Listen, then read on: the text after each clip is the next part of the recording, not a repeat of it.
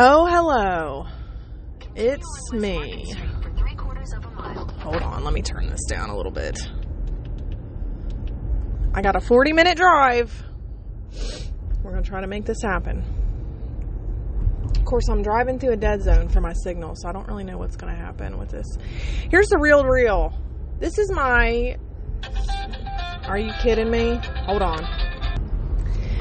Yeah, I'm going to go ahead and predict that um, that's probably going to happen more than that time, more than once, that interruption from my other phone. That's my work phone.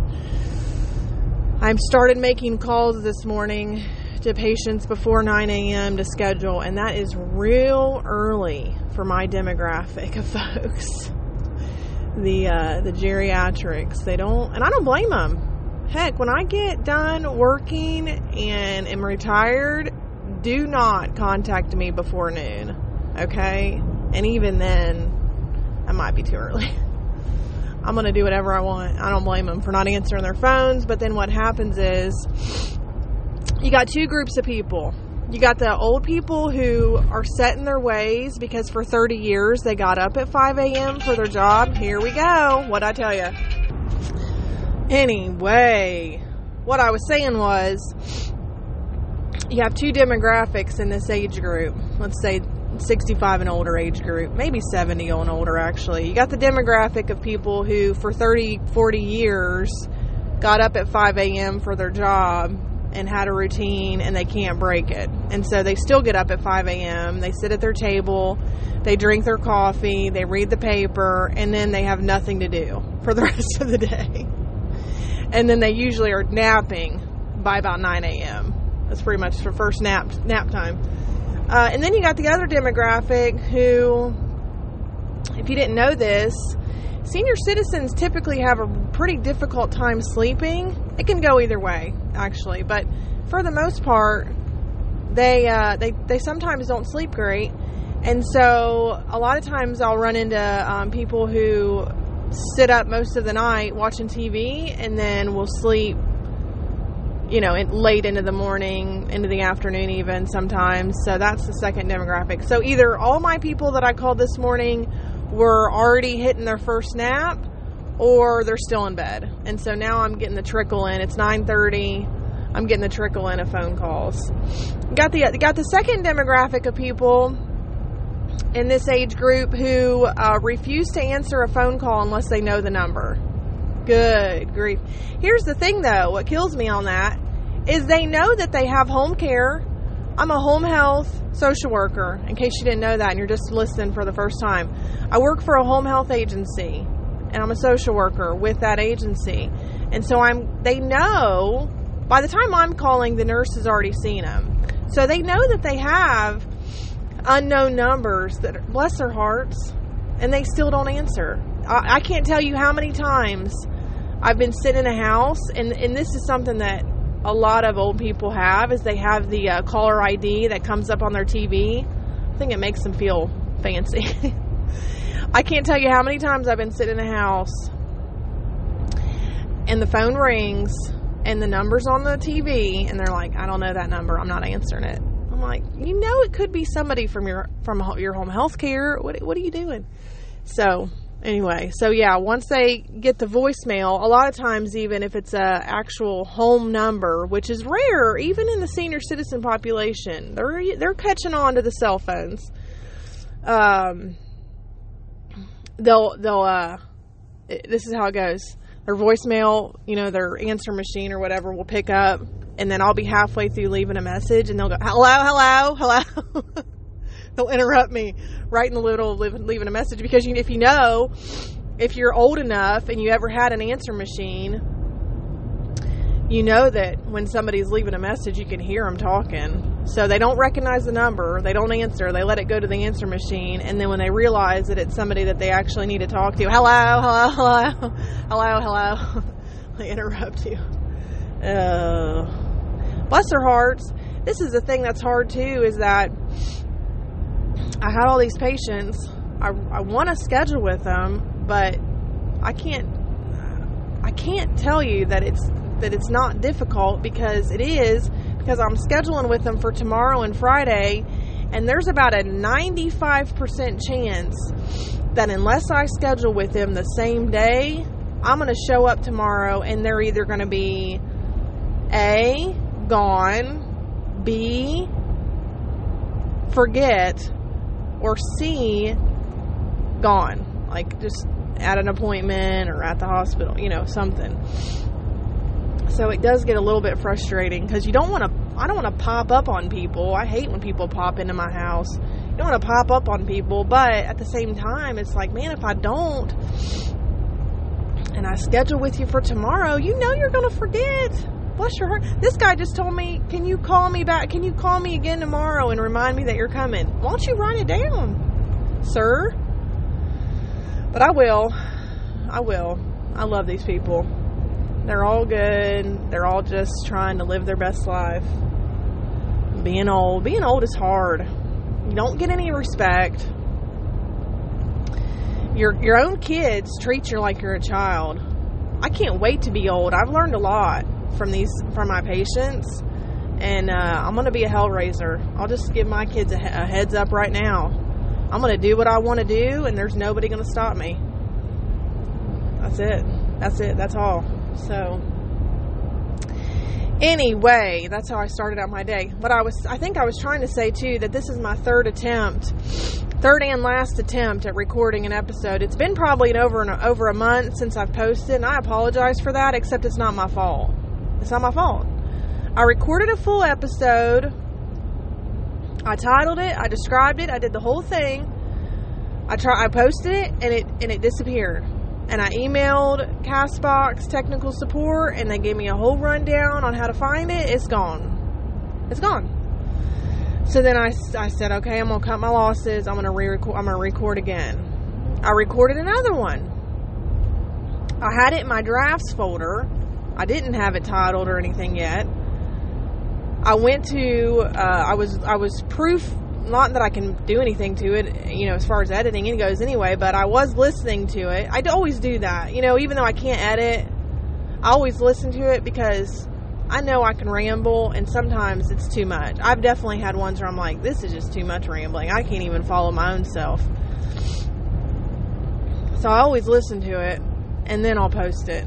Well, I was listening to the draft and then I went to get back on there to li- finish listening to it. It was gone. So this is uh this is the third and final effort with Castbox to uh, to record.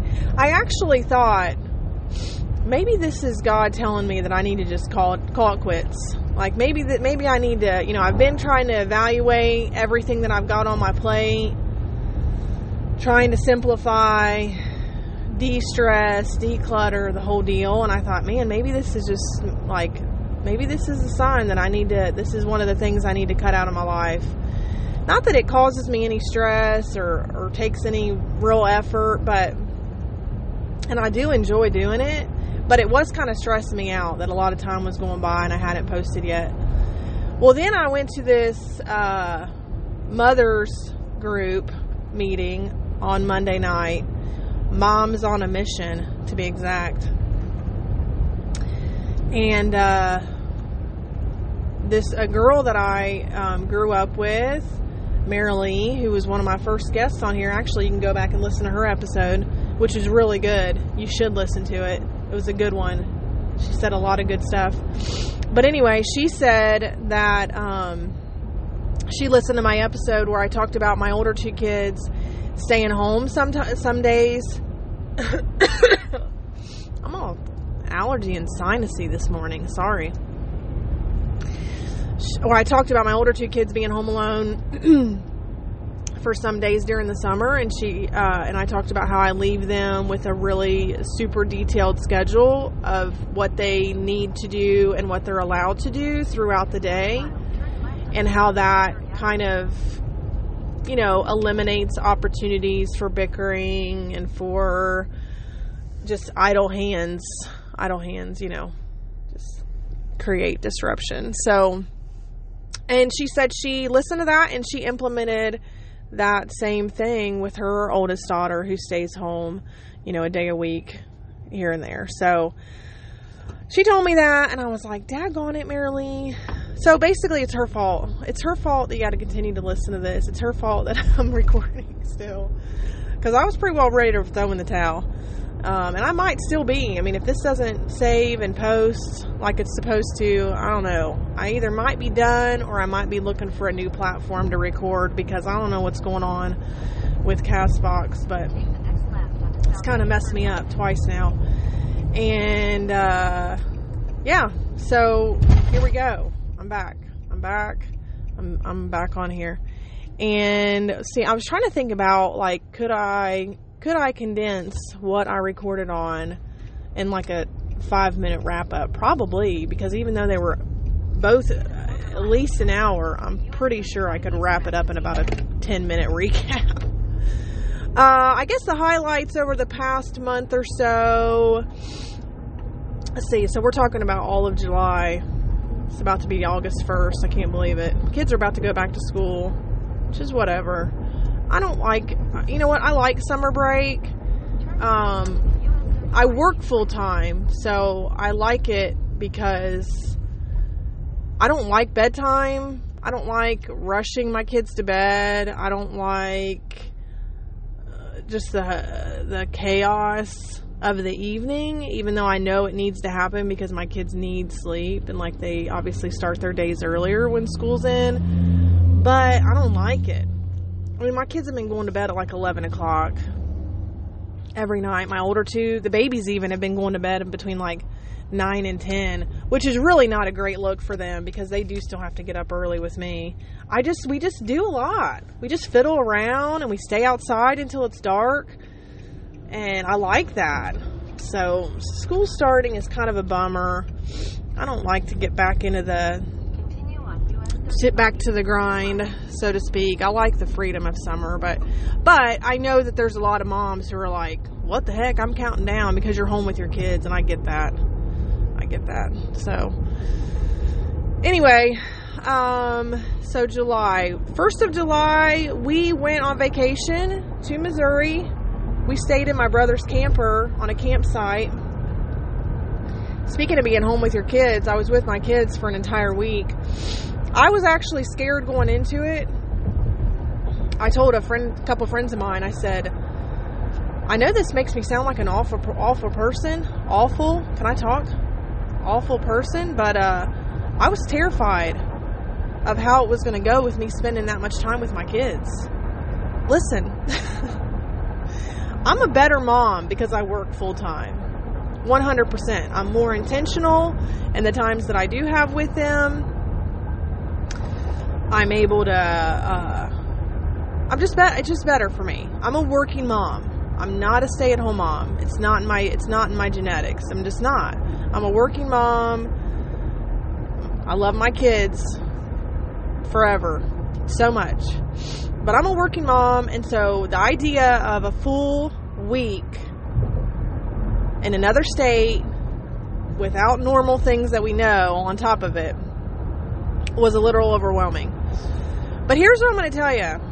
And, and I think it could have been different if we would have gone on a vacation that was like super scheduled or super chaotic or maybe like Disney maybe like I think it would have been a lot harder for me to uh, enjoy it if we like had to be at you know this and that this time and be blah blah it wasn't like that I mean, we we had a camper and we were on a campsite and we were on, it was on the river and it was we didn't have a schedule at all. We just got up and I made a little breakfast and then we did what we wanted to do for the day. I packed a lunch every day so we didn't have to worry about going back to the camper. And then by the evening, we either met up. My mom went with us. Deb, my mom went with us. That worked out really well too. Uh, and then we just met up with her, with my brother and sister in law in the evening, and had dinner, and that was it. Was an early, usually an early bedtime because it got dark, and it's like there's not really anything you can do. I mean, we watched movies and stuff in the camper, but and then it was usually in a really super early morning because Max, in particular, wants to wake up as soon as the sun hits his eyes, which was usually right around 6:30 a.m. Uh, his room at home is a cave, so he don't know what time it is, and he sleeps later. but uh, obviously, in the camper, it was pretty bright early. So yeah, it was good until it wasn't. Until about five days into it, uh, my seven year old woke up and had a stomach ache and then proceeded to barf. And then Mia, my two year old, she she decided to follow suit and, and puke all over the bed. And then uh, we spent the evening at the uh, laundromat. Because obviously, when you're on vacation and you're in a camper, you don't exactly have a linen closet that you can go to to re- to uh, replace sheets and blankets and pillowcases and stuff. So we went to the laundromat, we washed everything. I myself had a little uh, bout with a stomach virus in the bathroom of the laundromat. That was the worst moment of my life. There's nothing worse than throwing up in the bathroom of a laundromat that has no air conditioner in the middle of July, in the 1st of July, when it's 100 degrees outside. Oh my gosh. It's terrible. So yeah, after that, it was pretty well a wash. I had a migraine the next day from being so sick. My mom, thankfully, was like, "Cool, let's go home." We ended up driving straight through and made it home by about midnight on July 4th. Which, hey, I'm gonna tell you this, and and do what you want to do with it. But I know a lot of people travel over the 4th of July weekend, and maybe you're like, oh, we don't want to leave or we don't want to go actually on the 4th because then we'll miss fireworks. We've done this twice, and it's the most amazing thing. The best time to drive is on the evening of the 4th of July because for a solid hour on the highway, my kids saw fireworks everywhere. Like it was a 360 experience. There were fireworks all around us, right off the highway, far away, and you know, we could see them in all these little communities that we were driving through for over an hour. So, if you ever get a chance and you're like, no, we don't want to be driving because we'll miss fireworks, no, no, no, do it because you're going to see so many more. It was so fun for the kids. It made the trip go by so much faster because we had all that exciting time of fireworks, and uh, yeah, it was fun. So yeah, we made it home. Whatever, it was fine. And then what else happened? Like I said, I've been working outside, outside until dark every night.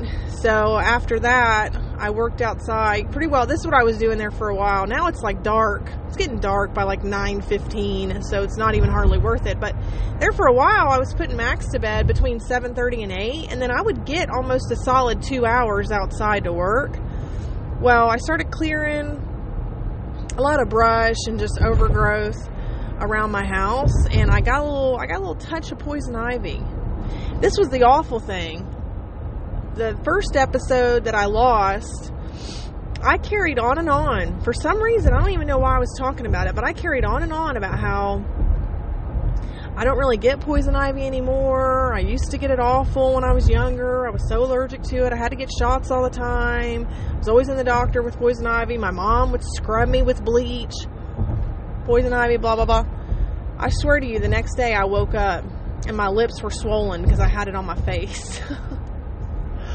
And then I proceeded the following morning to have to go to urgent care and get a shot because my eyes were literally almost swollen shut. I'll post a picture for your enjoyment. It was awful. And then, even though the steroid shot did help the swelling to go down on my face, I still had it so bad over every square inch of my body. I ended up having to do a steroid prescription for six days. I bought numerous new. Well, really, I went to Walmart and I bought every can they had of this calamine spray. Used all that. My arms are still healing because that's how bad it was. Like it shredded my skin. Yeah, so that was that was exciting. And then uh, that's pretty much it. I mean, we finished out swim team, and that was a good time That was a really good time. My kids, my kids love it. They love it. It's hard. Do you think my 12 year old, almost 13 year old, wants to get up and leave every day at 7:15 in the morning in the summer? No, but he did it, and he loved it. And uh, if you if you can do it, if you can do it, or you know you have a swim team in your community, I'm telling you, check it out. I know it's a pain. I know it's a big commitment, but it's tons of fun for the kids. It's a good way to keep them active through the summer and it uh, it's just a it's just a neat community. This is what I love about it. There's multiple things, but this is what I just thought of that I want to say. if you have kids, I would say as early as like seven, eight, nine years old, playing soccer, playing baseball, playing softball, playing basketball. If you have kids playing really any other sport, starting about that age, it starts to get ugly. Parents are yelling at refs. Parents are there's there's 13 dad coaches on oh football is the worst. There's 13 uh, has been dad coaches. Bless their hearts, they're doing a good thing. I don't want to dog them because you know what? If you're a dad and you coach your kid's team, holy crap, you're a hero. Good for you. Especially if you work full time and you coach your kid's team I don't care if you're trying to relive your glory days. I don't care what you're doing. You're a hero in my book. And that's a good thing, and I don't care what anybody says about it. It's funny. Is it funny to see these dads out there, like, really, really ramped about their six year old playing flag football because they they played football all through high school and they have a state champ ring that they still wear when nobody's looking. Yeah, it's hilarious. But they're doing a good thing, and I, I cheer them on for that. Um, but it, it gets ugly. You know, the dads are fighting.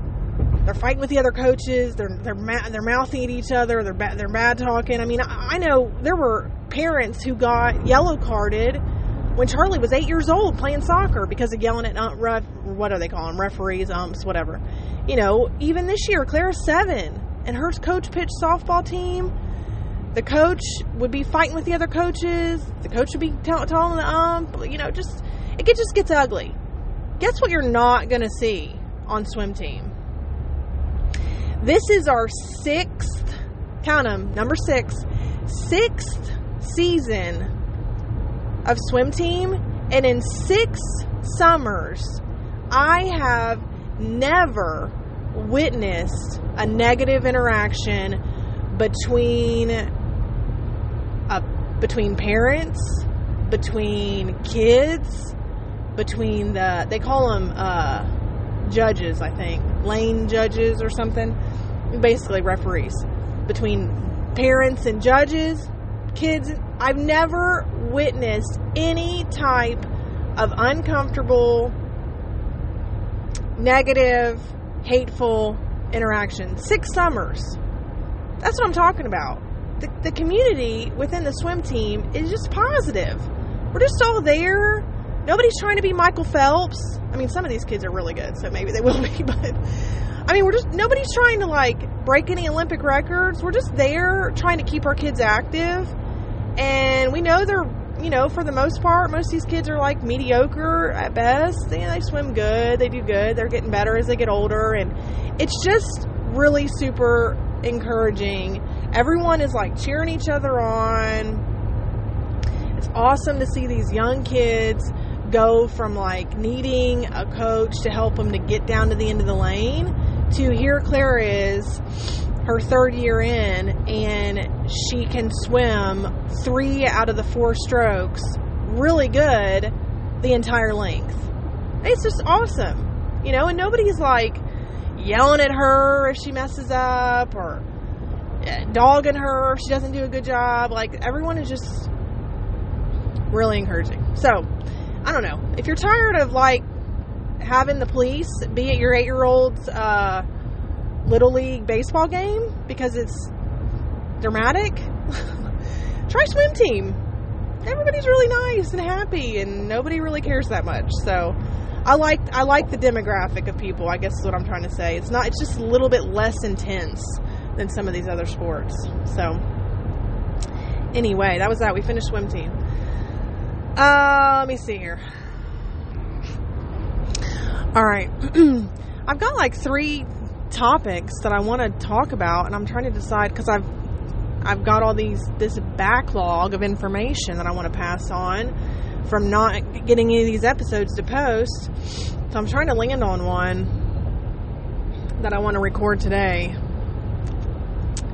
I think what I'm going to talk about is um, it, I'm going to tell you about this uh, situation that I had and I posted about it on Instagram. This is this is how far it went. I posted about this on Instagram with the description to the, the episode. I probably need to delete that or edit that post because I put the description for the po- for the episode on Instagram, and the episode does not exist. Flipping Castbox really screwed me over. But I think I'm gonna I think I'm gonna try to redo that topic in today because uh, it's important and it's it's only served itself and, and played out even more since then. So if you followed along at all, you know that um, I got married when I was about 23, 24, somewhere around there, and to a pastor. This is just a quick, super quick recap to catch you up if you're just listening for the first time. I got married uh, to a pastor we were planting a church in Memphis, Tennessee, Hispanic church.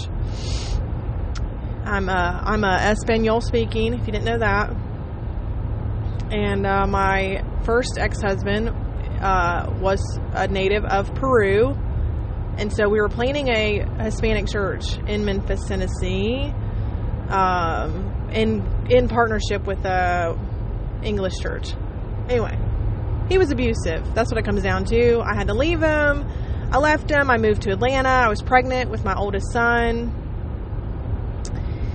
And uh, ended up when my oldest son was about, I don't know, a year and a half. Basically, it was a money issue. Finally, came up with the money to be able to file for divorce. At that point, my uh, first ex husband, my first husband had already been deported back to Peru, and so he's out of he's out of the picture.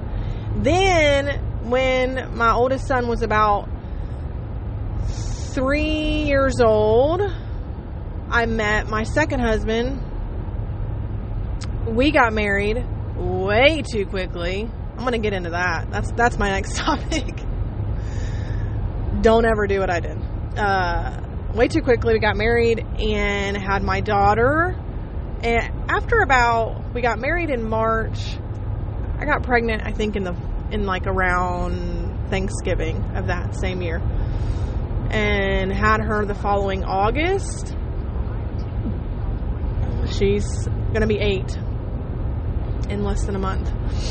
Um, so that was eight years ago. I've been we were we would have been married so it was 2010 we would have been married for coming up on 10 years in march of next year and but he uh, he left when she was about two years old the summer she, he left the summer right before she turned three. Was back and forth a lot and then the following may when she was three he left for good and has been gone ever since we were legally divorced in December of last year, which, if you're counting, was a long time. he filed for divorce in August of 2017. It took us that long to get divorced. Not really because of us I'm gonna be honest, it was more so our attorneys were crap. But uh, you know, that's what I like to do. I like to give my money to people who don't do their jobs. It's my favorite thing to do. It's one of my best skills. Anyway, so that catches you up. So I've been divorced uh, officially, legally from him for about, I guess, what is that, seven months. And, uh, but we still had so we got when when the divorce proceeding wrapped up. Obviously, we were also discussing custody and visitation and things like that for just our daughter. Um, I had Max and Mia, obviously already. Um, he is not. He never um, adopted Charlie, my oldest son, and so there was no legal discussion about him. And so when we had our final um, court order in November, the judge ordered for a six month review that we were supposed to have in April. Well, circumstances being what they were, my ex husband decided to uh, file contempt charges against me. I don't really want to get into. I, have talked about this before, and I've said this before. You know, my daughter is, like I said, she's about to be eight. I don't foresee this podcast being something that she'll ever listen to, but I don't want her to ever come across it and be like, man, why'd you put my business out there in the world? you know, there are going to be some things that I'm going to talk about that are maybe her story or her business, but try to try to be discreet here. Anyway, so he filed contempt charges against me because of some circumstances that, you know, some things that some choices that I had made that I still today believe, you know, were to protect my daughter and to keep her safe I ended up uh, being charged with contempt. Your girl's your girl is uh is is one wrong move away from being in the slammer. That's what it comes down to. I have here I'm like as white bread as they possibly could come. I'm literally the most boring person that I know. And I have a uh, suspended three day jail sentence hanging over my head if I make one wrong move. So that's exciting. Uh, but anyway, so after that hearing, that joy, I, we were in front of a judge, a different judge than what we had been in front of. It was actually a magistrate. I don't even want to give her the title of judge because she she's awful. But uh, it was a magistrate, and uh, she was she was awful. She was mean. She was nasty to me. She screamed at me the entire time. But you know what? It, okay, whatever. so then she decided that she was going to set back our review hearing that was supposed to happen in April, and she was going to hear it instead of our original judge. And so that just happened the first week of July or the second week in July. We had that hearing. And uh, again, if I could spare details, I'll try to. But essentially, um, I didn't get an opportunity to really share any information because, again, this magistrate yelled at me and screamed at me the entire time. If I could tell you everything, it would be confusing. It's confusing to me. I don't. I'm, here, here we are. I'm, I'm the one who's the primary custodian and primary caregiver of my daughter all day, every day, and and yet I'm being yelled at. It was it's it's just it's confusing. This is why divorce is awful. Look, either don't get married or make sure when you get married that you know that you're you're going to commit to it no matter what. Except for obviously the the situations that I've talked about. You know, I don't want anybody to be unsafe when it comes to domestic violence and substance abuse and infidelity and those things. We can talk about it, but don't get divorced. If you can, if, look, if you're thinking about divorce right now, listen to me. If you're thinking about getting divorced, please call me. Please send me an email. I will talk you out of it. If especially if there's none of those safety concerns, I will talk you out of it. Because I'm telling you right now, now, would I ever get married to my uh, my husband again to avoid like if you gave me the chance to say uh, attempting to connect to your phone. Please oh, wait. Oh my goodness, what did I just do? If you said to me, uh, "We're going to give you the opportunity to get remarried to your ex-husband, so you don't have to deal with everything that's going on with your divorce," would you? Would I do it? Take the next left onto West Enon Road. I mean gosh. Uh, this this tells you. This tells you how bad it is. I'm actually, I would actually consider it. I would consider it with some really strict stipulations and expectations, but it, it's not something that I wouldn't consider. That's how bad it is being divorced. I, I think people can be divorced and it can work with kids, you know, in visitation, but it just hadn't been a great experience uh, as far as I'm concerned for myself, for my daughter.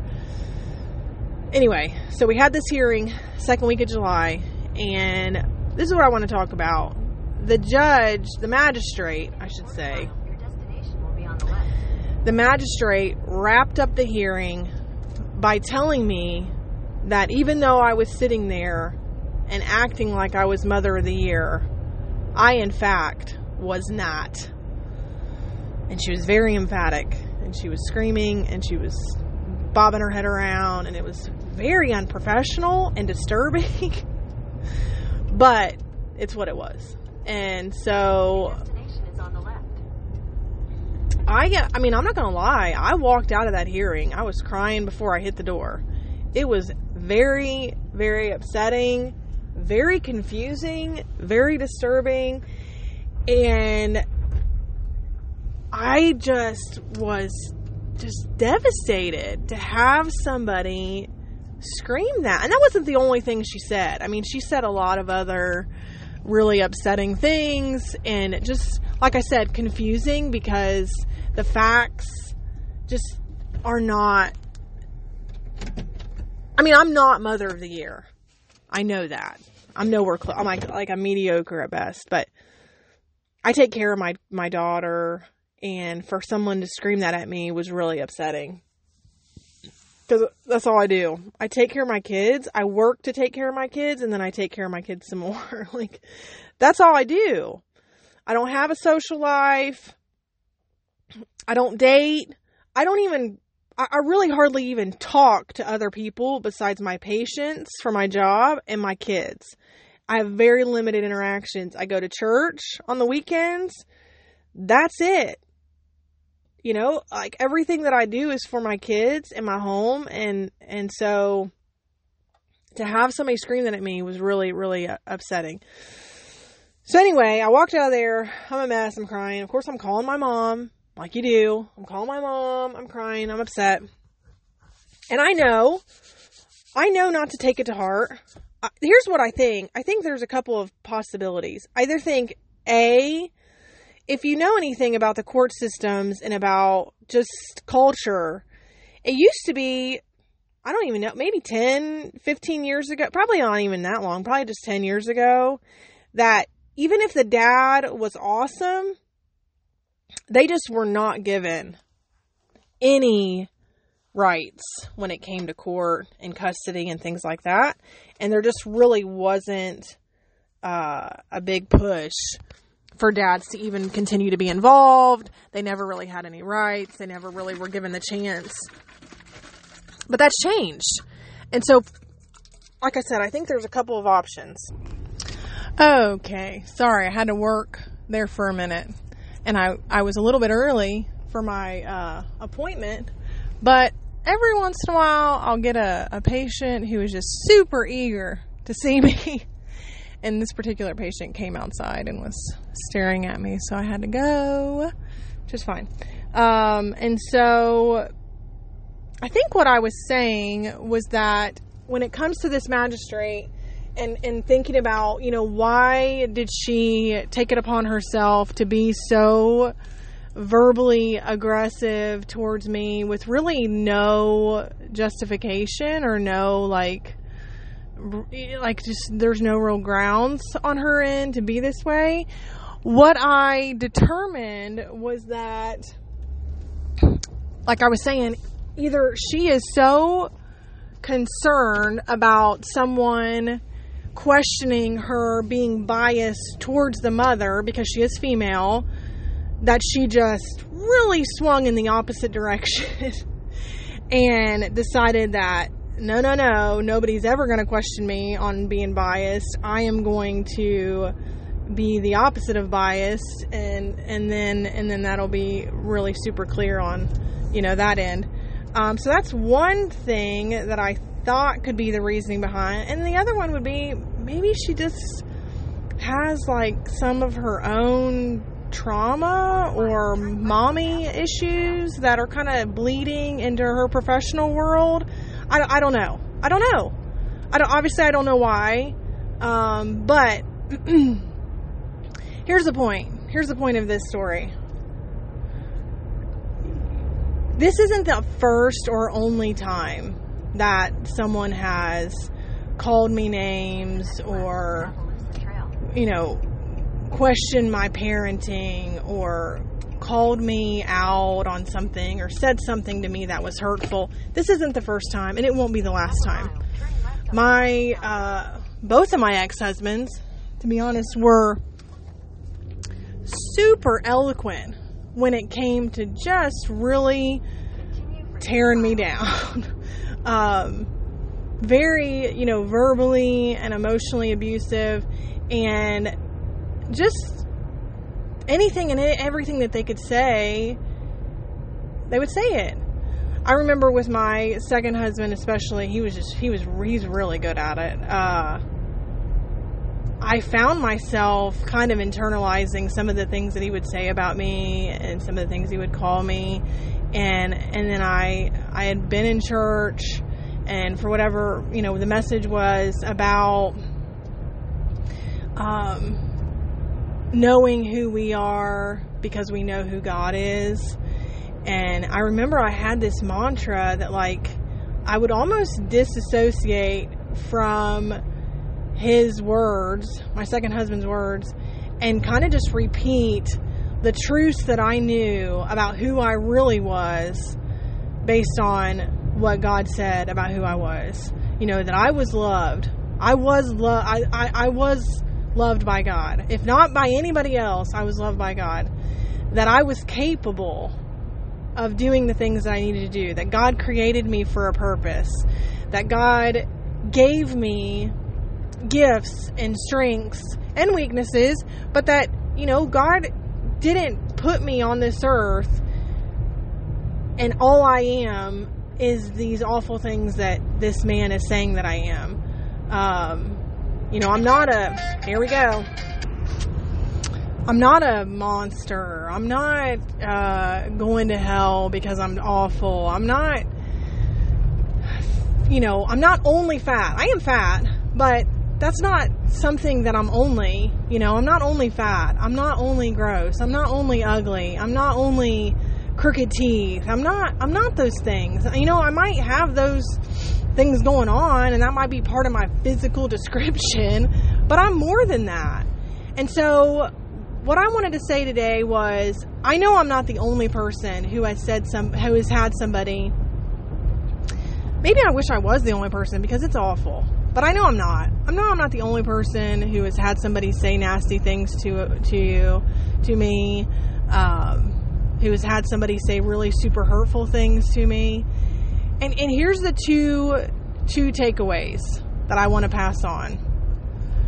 When that magistrate said that to me, my first response was to, you know, not to anybody or out loud or to her, but my first response internally as I was processing her saying that was to completely rebel against the idea of me not being you know, mother of the year and, and, and list off in my head all of the ways and all of the things that I do for my children and how dare she and she doesn't know what she's talking about and she didn't give me the opportunity and blah, you know, just blah.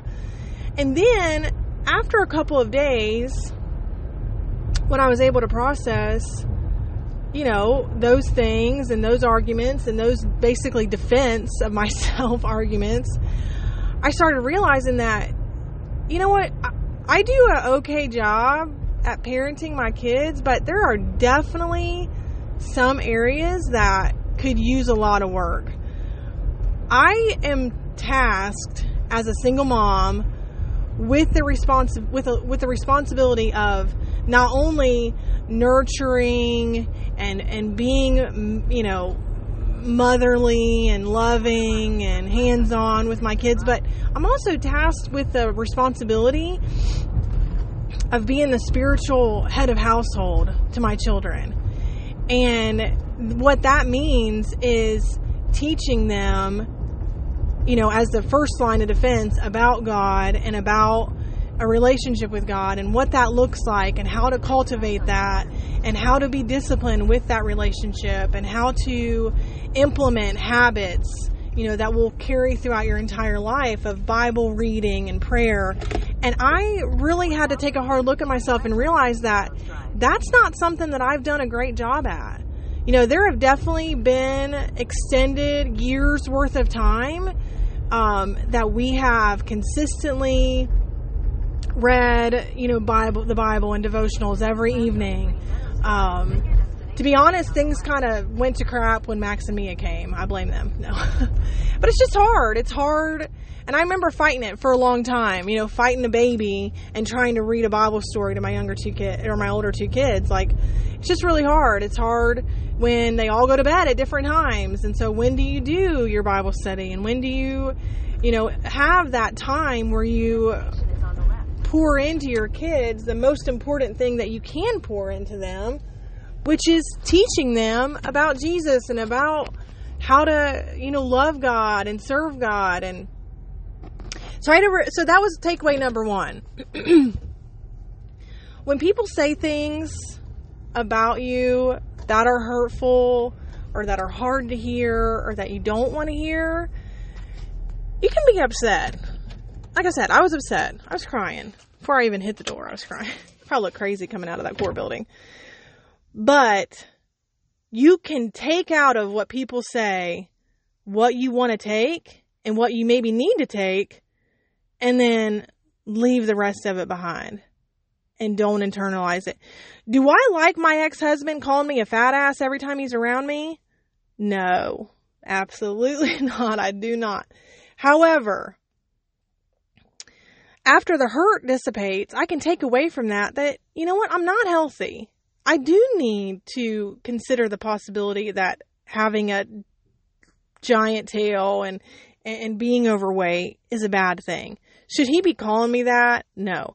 But I can take away from it what I need to take and then I can leave the hurt and leave the rest of it and use those words of somebody who doesn't know me and doesn't know my heart and doesn't know all the details or the facts of the situation. I can use those hurtful words, motivate, use them to motivate me, to drive me, to change things, change my habits, change what I'm doing, and then leave the hurt, leave the rest of it behind and not allow for, you know, there was a long period of time where it, it's so counterproductive, but him telling me that I was fat would emotionally lead me to the point of wanting to binge eat.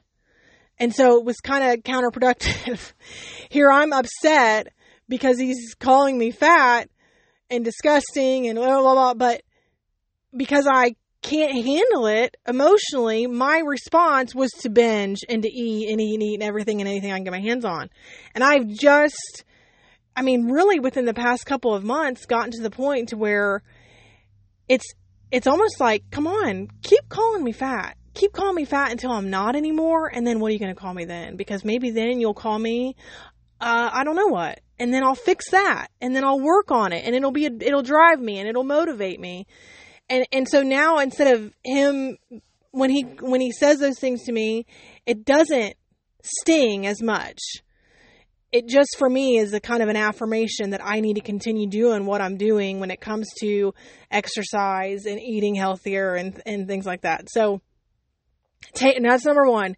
Take what you can take. If you don't need any of it, don't take any of it. Other people's words and other people's opinions of you are not yours to take on unless you want to. Take what you want to take, leave the rest behind, use what you want to use to motivate you, to change you, to drive you, and then let the rest of it go. The second thing would be, um, as far as a takeaway and kind of what I have had to say to myself, you know, a lot is no matter how close the person is to you, whether it's your spouse or your parents or your kids, your adult kids, your younger kids, your your best friend, your cousin, your whatever, no matter who the person is or how close they are to you or how much you value their opinion or I you know uh, in in my situation it was a magistrate, you know, no matter how much authority the person has. At the end of the day, nobody's words about you are 100% true unless their name is Jesus. And I don't mean your cousin, your Mexican cousin Jesus, okay? I mean, I mean the one, the one and only Jesus. You know, that is the only person, that is the only person who has a 100% truth you know, through the Bible, through His words to you. Those that is the that those are the, that's the truth. And so, if you find yourself questioning, how can I counteract? You know, these things are being said about me. How can I get myself emotionally to a place where I'm not going to believe these things that are said, or I'm not going to internalize these things that were said about me? It, it comes to reminding yourself that God's words about you are the only 100% truth. And so, reminding yourself of what those words are, reminding yourselves of what God says about you, and that, that God created you, and that He loves you, and that you are worth, you have value, that His he gave his son, his own son, Jesus, to die for you. And so you have value and you have worth. And God says that about you. And, and trust me, I have literally within the past week said to myself, man, it feels like God hates me. I've said that. I've felt that because life is hard. It is really, really hard. It's really difficult you know, being a parent, period, being a single parent, being a, a single mom, having a house, and trying to work with, I'm sorry, men who listen, but trying to work with men and not being taken advantage of and feeling like you're heard and respected is really difficult. Um, I'm trying to raise my son to be a, a strong man who res, who's respectful. I mean, just life is hard. Is what it comes down to, and sometimes it can feel like the world's against you. But even in those moments, like I said, within the past week, I have had those moments where I've broke down and felt like, my goodness, does anybody even care about me? Does God even care about me? Does God hate me? Like, is that even a possibility? And then I have to, you know, that's what it is. You even say things to yourself that you got to check yourself and say, you know what? No, these are lies that I'm saying to myself. These things aren't true. I got to go to the Word. I got to go to God's Word and I got to remind myself of the truths that God says about me because the truth is that God loves me. The truth is that, that God values me and, and has worth and that my life has worth. The truth is that God created me for the purpose of living my life to give him glory and and that's important or I wouldn't be here. So that's what we got to do. We got to we got to take what we can take and then we got to we got to focus on on what God says is the truth. And know that that's the that's the main that's the main main truth. That's the 100%. There's no there's no piecing out what God says and taking some of it and leaving the rest of it behind. You got to take all of it. And sometimes, sometimes all of it can be hard. Sometimes all of what God says can be. My pastor just did a message that I really, I really like that, you know, where he talked about how, you know, sometimes what God says can be offensive. Sometimes the truth of salvation can be offensive. Sometimes the truth of following God can be offensive and can be hard. It can be exclusive. But you can't piece out what you don't like and leave it behind when it comes to what God says. So that's it. That's all. That's all I got. I mean, I got a lot more, but it's like other topics, so I'll be back. Like I said, I got a whole month's worth but I haven't had a chance to, and hopefully this gets recorded because I can't I can't do it again. This is a heavy one for me because I feel I still feel you know how like you get a bee sting and it hurts really bad at first? And then like three or four days later you think that it's okay because the swelling's gone and it's not red anymore and then but then you like brush up against it and you're like oh man that still's kind of sore. That's how i feel. Like the main sting of the the, the magistrate is gone but i still i still feel a little residual little little just just you know really just fear of having to ever be in front of her again because I don't know that I can, you know, there's only so much. Like, I don't know that I could take it again. I've taken a lot. I've had a lot of people scream and cuss me and call me names. And I mean, but man, that was rough. She really hit a chord.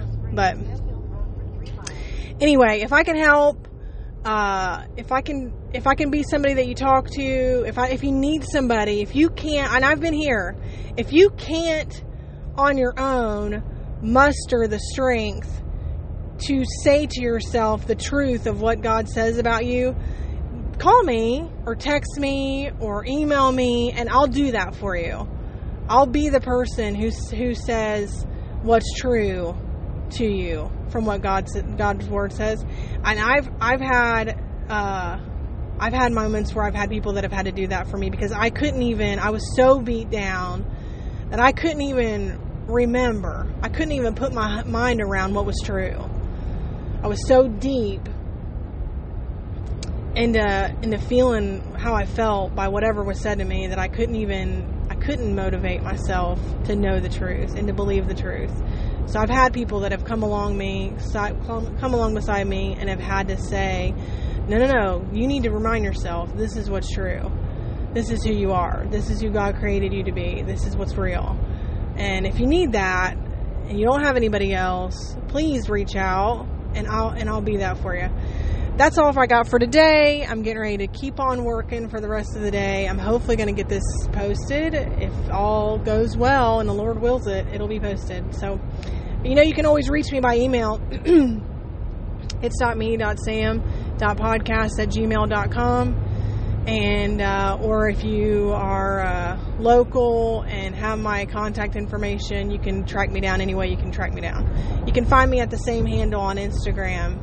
Slide into my dms you know what's so funny about that? Slide into my dms it sounds kind of dirty like sl- what are you sliding into?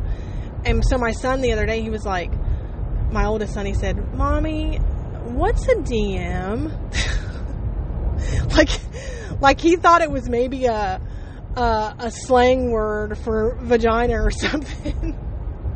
I was like, no, no, no, it means direct message. He was like, oh, okay, yeah, that makes more sense. yeah, anyway, slide in my DMs. Um, and we'll talk, okay? All right, have a great day. I'll be back. I'll talk to you the next time. And uh, I love you all. See you then. Bye.